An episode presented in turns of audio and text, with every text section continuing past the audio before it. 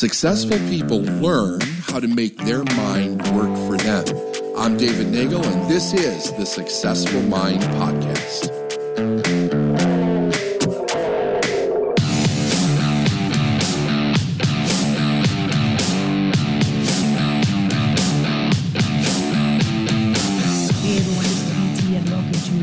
The episode today, David and I are going inside the episode titled Know Your Enemy.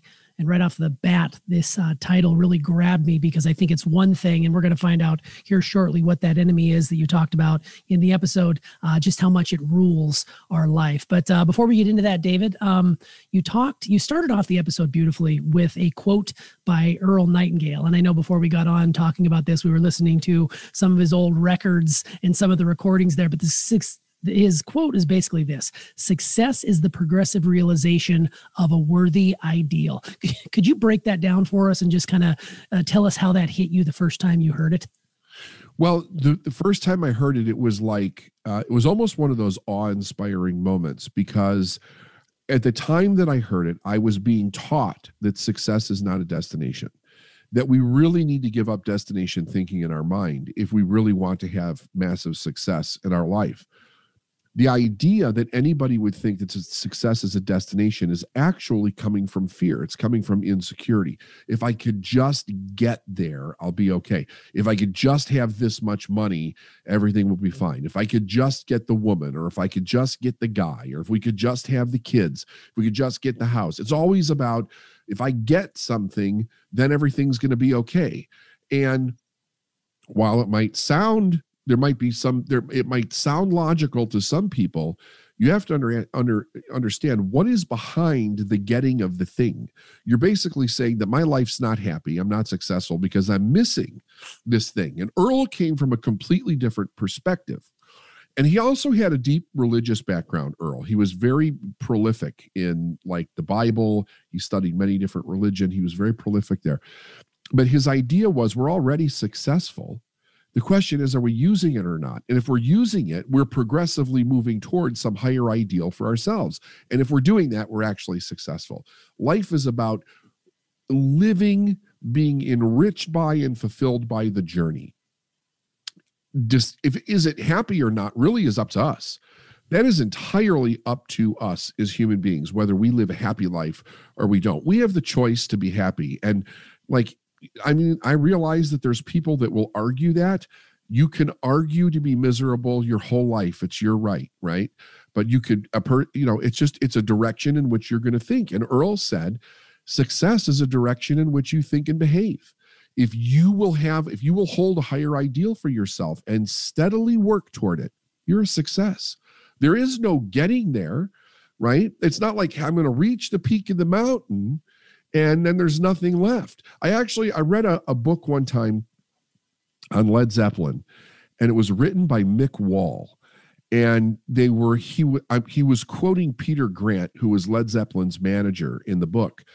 And uh, there was this point basically around seventy-six, seventy-seven, where Peter Grant, who was one of the most brilliant managers that ever came down the pike, for a rock band, they, they helped Zeppelin, he helped Zeppelin become the biggest band in the world, said that there was no place else to go other than down. They already reached the top of the mountain. There was nowhere left to go. And what's even worse was that he, in his mind, because they were at this peak, the only direction to go was down. And that's actually what happened, you know, through Robert Plant's son died, and Robert Plant broke his leg, and Jimmy Page with the heroin, and John Bonham with the alcohol overdose that eventually ended the band, and then them never really being able to come back and get it back together again. After that, proved to be prophetically accurate, but if you look at the mindset that created it, it was flawed to begin with. If it was viewed as a consistent journey, then every level that you reach would then open the door to the next level. There's always another one, another level. There's always someplace else to go. If you're really trying, and it's not to say that you can't get somewhere magnificent with destination thinking. The problem is, is that people get there, they're disappointed, they're not fulfilled, they don't know what's next because their whole life has been focused at this one level instead of the aspect of I'm going to continue to contribute and live an amazing life my whole life, and there'll always be something next until my heart stops beating, you know? And and that's really what, that's what I realized uh, when I first heard that quote by Earl. Well, and I think that's good to hear too. And, and, and the word progressive is featured prominently in that quote. And you just mentioned another word that goes really hand in hand with that, and that's consistent. So you're consistently yeah. moving forward. And you've said multiple times, you know, whether it's at your seminars or in your programs, or even on this podcast, about how, you know, it's a, the journey is continual. You're always working towards something. If you're not growing, you're dying. So I think that just by listening to that one quote, I could see how that would hit you right between the eyes. And I know a lot of our, you know, our loyal listeners out there, they realize that success is not a destination. You're not ever going to fully get there. Yes, you could be successful, but like you just said in that story you shared about Zeppelin, if you get to a point where you think there's only the only way to go from there is down, well, guess what? You're going to go down. But the truth is, they could have continued putting out there that, no, we're only getting started. That's why I think you hear a lot of people say, oh, I'm getting there. Oh, I'm getting there. You're yeah. probably never going to get there fully because you're constantly moving that bar, right? That carrot still continues that. to hang in front of you. Yeah, I would yeah, totally agree with that. I think it's genius. I love that quote. We're going to have to do some more diving into Earl Nightingale. He's amazing. Um, Well, let's go back to in the episode you talked about when you first started doing seminars. I love wait, it when- Wait, wait, wait, wait. You have the recording of that quote. Why don't you play it for everybody so I they do. can hear his voice? I do, this yeah, This guy totally. has an amazing voice. Or had, yeah, let me, he did. Yeah, he passed away in uh, nineteen eighty-nine, but let me go ahead and play this for you, and I'll try and cue it up to where he actually says this piece here. Just hold on one sec. These men, if he wanted to be a success, he'd tell you he did. And you'd notice that he was eager toward life, that there was a certain sparkle to his eye, an erectness to his carriage, and life seemed like a pretty interesting adventure to him. But by the time they're sixty-five, one will be rich, four will be financially independent, five will still be working, fifty-four will be broke. Now think a moment. Out of the one hundred, only five make the grade. Now why do so many fail?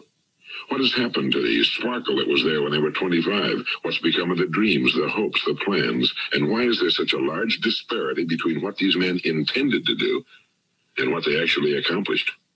When we say about five percent achieve success, we have to define success. And here's the best definition I've ever been able to find.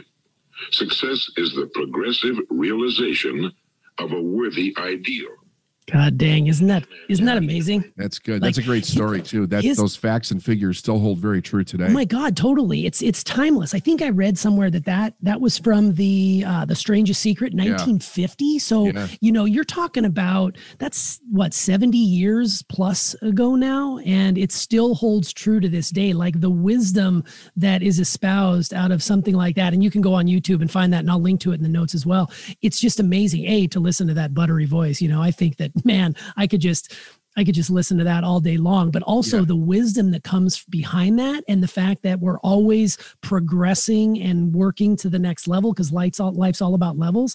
I just think it's fascinating. So yeah, we'll definitely have to go back into Earl for sure. Um, But as, as as I was saying before, when you first started doing seminars, I love it when you talk about these things because um, it gives us a glimpse into what it was like for you very early on. You talked about your goal being to put like twenty-five or thirty people in a room that could benefit from what it was that you were teaching. Uh, the profits were slim. You didn't have any coaching at the time. You were kind of learning as you were growing. And to make money, you'd sell products in the back of the room. And as as is the case today, it's always a numbers game, right? The more tickets you sold, the better chance it was to turn a profit. But that cushion was very, very small. And you talked about the anger that came out of having to sell those tickets on your own because you tried somebody out and it didn't quite work out. Yeah. And y- you would find all these manners of distraction to make even a single call early on, which blows my mind because, you know, you're David freaking Nagel. We always just assumed you just picked it up and and from birth and just ran with it. Um, yeah. I wish anger, it was that easy. Yeah, exactly. The anger, the avoidance, all manners of frustrations that were bubbling up inside of you. So um, you know, you had an agreement with your wife at the time that you had to make a certain amount of money, right? To stay in yeah. the game. If you didn't make the money, you were out of the game, and it was go back to get a job. So looking back, um, how perilous was that situation at the time? And what did that feel like to overcome in that moment, that procrastination, and really uh, seize the opportunity that was in front of you? Can you remember well, what that felt like? I do. Yeah, it was, it was, uh, it was, there was a nervousness about it. I mean, I wasn't, I wasn't scared because I really wouldn't per- permit myself to get scared, you know, uh, but there was a realization that here I have blown an entire week and I've got three left. And if I, and I hadn't sold anything that week, I like, I was zero. I was like zero for zero for the month. By the end of the month, I had to have five thousand. Right. So here I am not doing anything. I'm not seeing anything come in on its own. I mean, and, and it rightfully so. I didn't I had anything established. I had no kind of systems at the time. It was, it was dialing for dollars for the most part. Sure. Um, and I remember that I got really angry to overcome it because I needed, you know, I, I didn't do that consciously. It, I was just angry, like it's, this is never going to happen to me. I am not going to lose and have all these people be right. I did not come this far to just go this far. And that was it. So when I, when I, when I did get on the phone, the sales came in a little slow that month, right? It was one here, a few days later, another one, and then another one, and then another one, but I hit it. I hit the goal for, for the month. And uh, it, that felt fantastic. But it woke me up to the idea that if I was going to continue to do this, I had to get really freaking good at, at making sales. Like I needed to master making sales. And that's when I decided I would never let some part of my business that I was weak in be the ter- determining factor of whether I succeeded or not. Because if I left that weakness open in the business, at some point or another, that weakness was going to overtake me, because I left it as an option. So I decided it's not going to be an option. So I went out and hired a sales coach. Uh, she coached me. She was an amazing sales coach. She coached me. She gave me an exercise that totally changed everything for me. In seven days, I talked to one hundred people. I had one hundred sales conversations. Um, that got me over any insecurity about rejection. It got me over any insecurity about um, uh, not making the sale. And it, what it did was, It's it's something called deep learning. And I didn't know this at the time. I learned this later. It's something called deep learning, where you where you go in, immerse yourself into a learning process, and you're doing it for twelve, fifteen hours a day, and you're forced to have your brain adapt to that situation. And I did that, and I didn't realize the effect that it was going to have on my my brain and my psychology. But it it what it did was is it eliminated all fear and insecurity. It caused me to, to learn the skill of being able to adapt to any conversation and to be able to influence people. So then I just kept getting better and better and better after that. And there was never a month. There was never a month where there wasn't enough to pay the bills. Well, of course, after that, it, I started going into really big money. Um, that was just when we were a fledgling, fledgling little company, but then, you know, everything began to change after that. I love that. And the repetition is something that is so crucial in getting to that place. You know, I think Extremely. a lot of the, a lot of the people we work with, um, they will make a sale and then they'll celebrate that sale for, you know, however long, two, three, four days. And then before you know it, they're right back where they started from, rather than following up that sale with another sale. Now there's people out there who just have learned to, to, to batch those up. Like, I'm just going to keep going. I'm going to keep going. Like, don't just hit your goal right at it. Push to go beyond the goal, yeah. Go ten percent, go twenty percent. And I think that a lot of times we do uh, get so excited because we did get some Someone, we did influence someone enough to say yes, that we tend to stay in the energy of that. And they said, "Oh, I made a sale today. I can take the rest of the day off." That's that's probably not the best way to go about doing things. Right. Wouldn't you agree? Right. I mean, follow yeah, it no, up. Well, but people do that though. I remember sure. when I did that. You know, I remember, I remember this, and and I'm sure some of the listeners will relate to this that have been in this situation. You're making phone calls and you're actually praying that they don't answer, so that you don't have to talk to somebody, but you can say that you made the call. Yep. And and it's like, well, that's great, fucker. You didn't pay it. You didn't pay any bill by doing that. You just gave yourself a psychological fuck job is what you did. Yeah. You know, totally. but but we do that kind of craziness when we're in that psychology. I also, I also realized this. I said, you know something, here's the deal. There's a lot of things that'll change in this business, but one thing that will never change in any business is sales. So whether it's me making them or, or I have a hundred people making them, it's something that has to be mastered as a fundamental in the business, because at the worst case scenario, you can still sell. There's lots of things that can break, but if sales breaks, you're fucked. That's true. Yeah, because yeah. it's the only thing that brings in money. Absolutely, right. one hundred percent. Um, yeah, it's interesting you brought up the, you know, praying that they don't answer. A lot of people don't know this, but I started out in sales in your company, and I used to keep this massive spreadsheet with just a bunch of columns and X's, and I would pick up the phone, call them, pray to God I'd get a, a voicemail, and then not leave a voicemail and just put an X next to my thing. And I would have probably forty X's by the end of the day and spoke to maybe one person. Yeah. Needless to say, I did not last in sales for very long because no. I didn't have the right mindset. So, but hey, what are you going to do? Um, I love the story you shared about the voices that were going on inside your head while you were having that moment in your makeshift shift office and staring at the woods, kind of pondering why you were avoiding calls. It wasn't just you were avoiding calls. You were trying to get to the why of why this was happening. And you've talked on the show before about some of the mean things that maybe your uncle said to you about your choice to go into business for yourself or to go on this growth journey yeah. and leave everybody else behind. Um, but what feedback were you getting from your friends? Were your friends supportive? Were they encouraging you? Or did you have a lot of friends at that time that were kind of following? Did you keep it from them? Like, what was that like on the other side of things? Maybe if there was any positive encouragement you were getting from places. No, well, here's the thing. By the time I started my own business, I had pretty much uh, changed that part of my life. Yeah. I got rid of the friends that, that, that I didn't want to be around. And I had developed some friendships, not a lot, but they were quality friendships. Those people were supportive, but they weren't, the voices in my head were still somewhat from the past. They were from the friends that I had let go, that like they were making fun of me about what I was doing and why am I doing this? And why would you give up a job? You've got to, you know how hard jobs are to get? Because there was a time, there was only one time this ever happened in my life. I went three months without a job, couldn't find one. I was out there pounding it every single day, could not find a job. I mean, it was really lean times. It was back in the early nineties and people just were not hiring. And that's where I ended up getting the job on the forklift. So it was kind of like, be grateful that you got this job. Don't risk this now. Don't blow another one. And, you know, there was that all around fear that you get a job, you just don't quit it. You know, if it's a good job, you just, it's not something people do. Like, what's the matter with you? Lifer. Yeah, it, it, absolutely. Now I don't have any friends that are like that. Right. But back in the day, they were there, you know, they were there and they were definitely there as ghosts in my mind.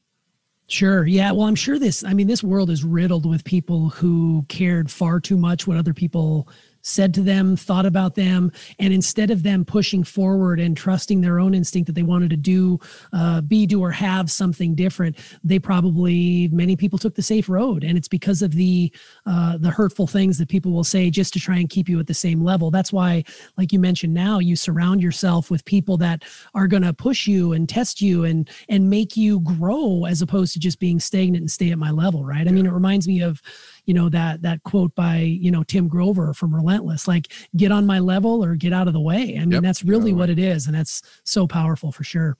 Um, much. Well, I told you so. That was a scary proposition for you from what I gathered from this episode. The shame around that, uh, you know, the the feeling that your parents or your family or even those closest to you were going to say, you know, I told you so if you didn't make it. That must have been so intense. But you sort of used it to your advantage. And, you know, yeah, you were angry, but you were also sharpening your edge on it, I get a feeling. And you were allowing that to drive you maybe to prove the naysayers wrong, but maybe, maybe to prove yourself that this is the right path. Both. Now, so do you recommend this sort of chip on your shoulder method, or is there another way you've used since that could potentially yield the same result? Well, I think the idea number one is you're starting where you are, right? Uh, that was very important to me back then. It's not so much today. I'm not really concerned about it today, but I was then. And there was this, I need to prove it to myself. Um, Inside, I thought I could do it, but there were doubts there. You know, that's that's the absolute truth.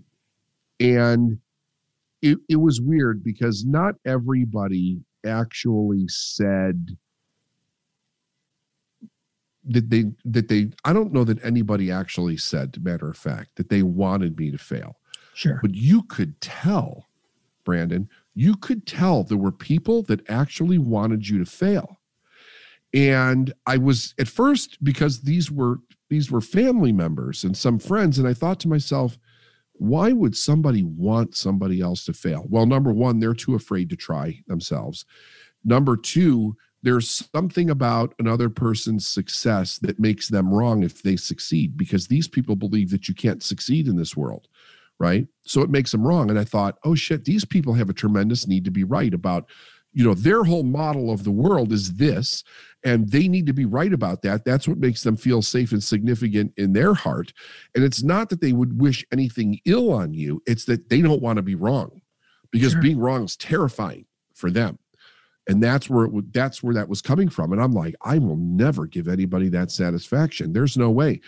Now, there have been a few people that have popped into my life here and there over the years that have also had that, that I found out. And it's like, not happening. It's yeah. not happening.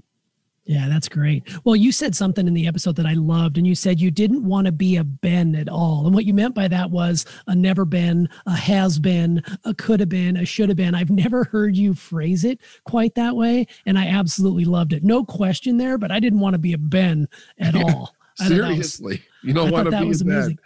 No, you don't. I mean, should have, sorry to all the Bens out there listening. We don't mean B E N, we mean B E E N. And, you know, could have been, should have been, would have been, never been, has been. I mean, those are something that you took a lot of pride in, making sure that you were not going to be one of those. So I just love yeah. how you phrased it that way. It's freaking genius.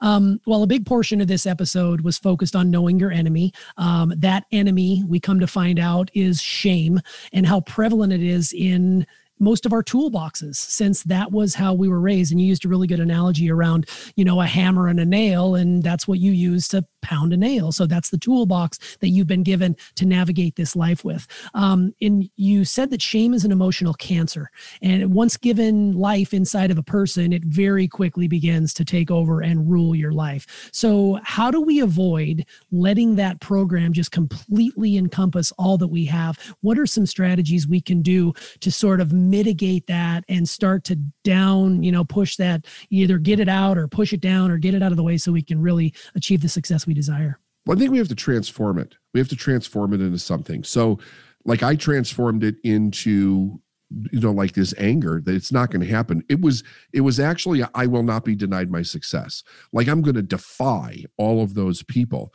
which then didn't have me coming from fear. It had me coming from, like, it, it gave me a strength, right? Even though it was born out of a fear of not wanting to have that experience, I became so determined that I would not have that experience.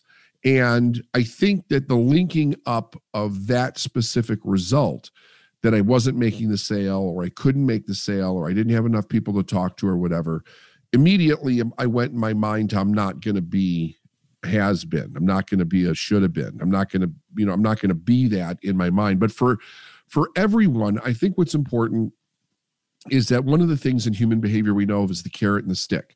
You got to have something that you're shooting for, but there also has to be enough pain to move you out of your comfort zone to go after something. That's how we pretty much operate as human beings. So what is the pain that you're experiencing, or that you will experience if you stay in the same place? See, out of all of it, T, the thing that was the most painful and the most, and the thing that I did not want to experience more than anything, was to get to the end of my life and not know if I could have done what was in my head, right? I mean, there's some big images in my mind. I'm okay with like giving it everything that I have and just not being able to pull it off, but I'm not okay with not having found out whether or not I could do it, especially back then, because back then I had this, I had this kind of a paradoxical um, value uh, discrepancy in my mind. And there was this whole thing, is it right to be successful? Because I had a significant amount of ne- negative religious upbringing that was, you know, was anti, um, uh, capitalism, you know, it was, you know, money is evil, you know, sex is evil, like all that kind of dogma crap, you know. There was, a, I, I was raised around, I was raised Catholic. I mean, there's a, there, you, you know, Catholics aren't even allowed to masturbate, for God's sakes. I mean, what, it's a horrific world there. So I was like, is this right? is it not right? And I needed those answers answered for me, because I could not believe in my mind that I would have all these desires in my life, and they were good desires. They were to do good things, not bad things, but do good things, and that actually be wrong. So I needed to know, and I needed to know if there was another story, a story my mother used to, and it wasn't just my mother. I never found out where all of this came from. I wish I would have explored it a little bit more before specific people had died, but my, my mother, my grandmother, they had this story about being a dreamer. You know, it's a pipe dream, that, you know, this type of thing. And I don't know what's a pipe dream. I know what a pipe bomb is. What's a pipe dream? You know, I don't, I don't get it. But they would make fun of people that were dreamers. And I was never really sure where that came from, but I know they accused my father of being that way. And I, and to me, it was like, hey, it's the dreamers that move the world. The, the, the ones that are, that are courageous enough to have the dream and act on it, those people change everything. So I did not see evidence of their ideology leading to anything other than misery. And these were some of the most miserable people I've ever met in my life. I don't know that my mother ever truly had a happy day in her life. Um, or, you know, maybe she had some joy here and there, but she was deeply, uh, deeply uh, an unhappy individual. So I just didn't see any evidence of it anywhere. And what I did see evidence of was something completely different. And the idea that I had this desire to do something, I needed to know if it was real. Is this just some kind of game that I'm playing with myself? Am I psychotic? Am I a fucking delusional idiot? Or is this real? Do I have really have the ability? And that's why I'm having these experiences, because I've had, so, I could, I could sit here for days and just tell you about the experiences that I had back then. The things that were happening to me were just uncanny. Once I started to make a decision, it was one sign after another, one thing after another, one opportunity after another, and it never stopped. And I thought to myself, what I what it's my life. What can I live with? What what can't I live with? I can't live with not knowing. I have got to give it everything that I have and try and see if I can do this. If I can't, I can learn to live with that, because at least I know that I attempted to do something with what I had, and maybe I'd figure out why I was wrong. But it never turned out that way, right? It never turned out that way at all. So for me, the most painful thing was not knowing, getting to my end of my life. Like they say, like regret's the worst pain right. in the world. You know, I can't imagine getting to the end of your life, you know, because here's what happens to a lot of people. And you, and people can relate this to other things where they've had this experience. You wake up one day and it's too late.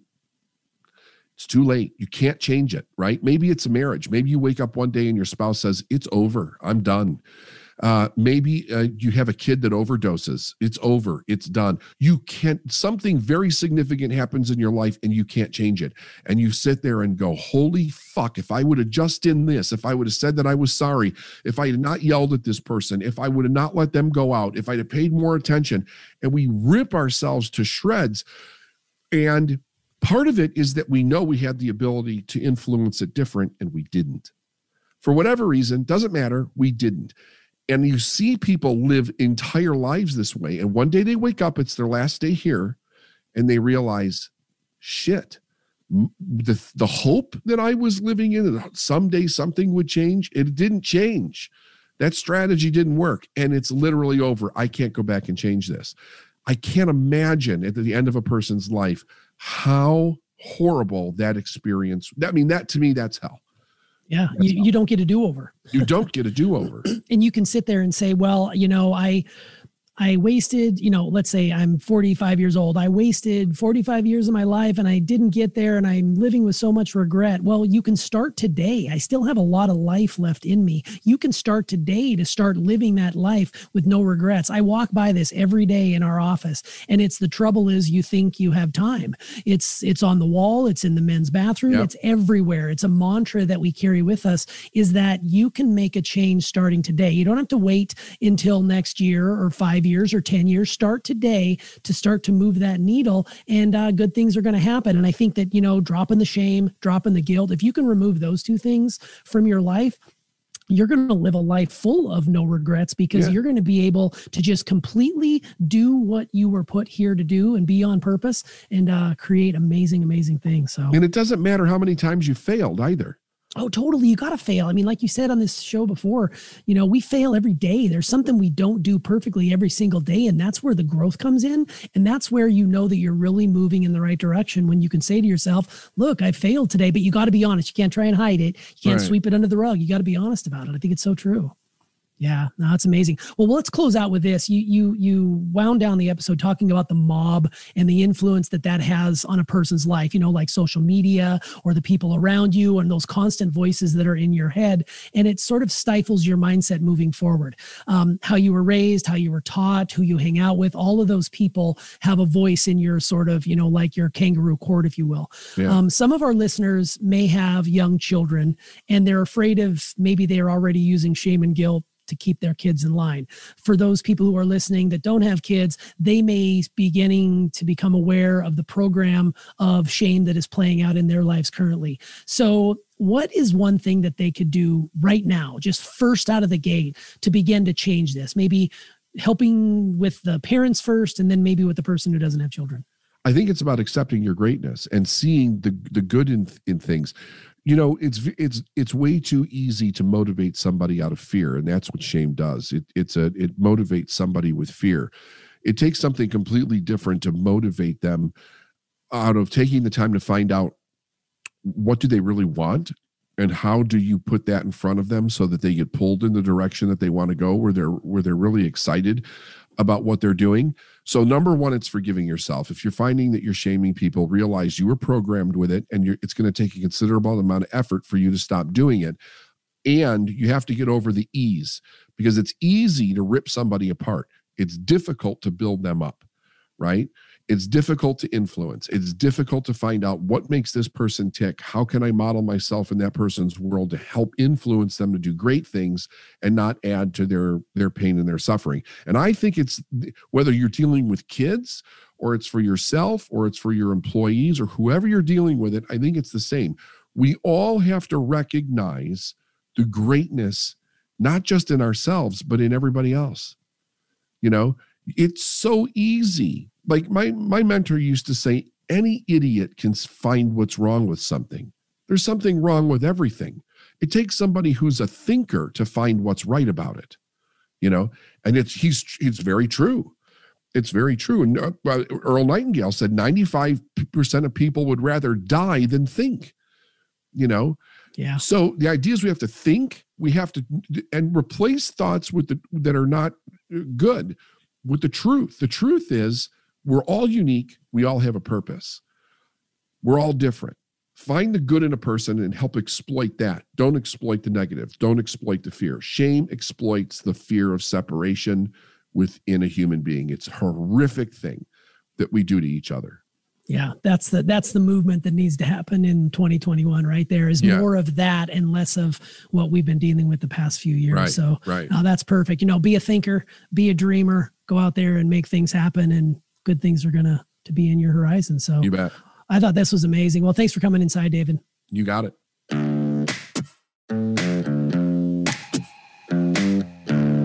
Thanks for listening to the Successful Mind Podcast. And if you like what you heard and you want to know more, go to davidnagel.com forward slash free stuff.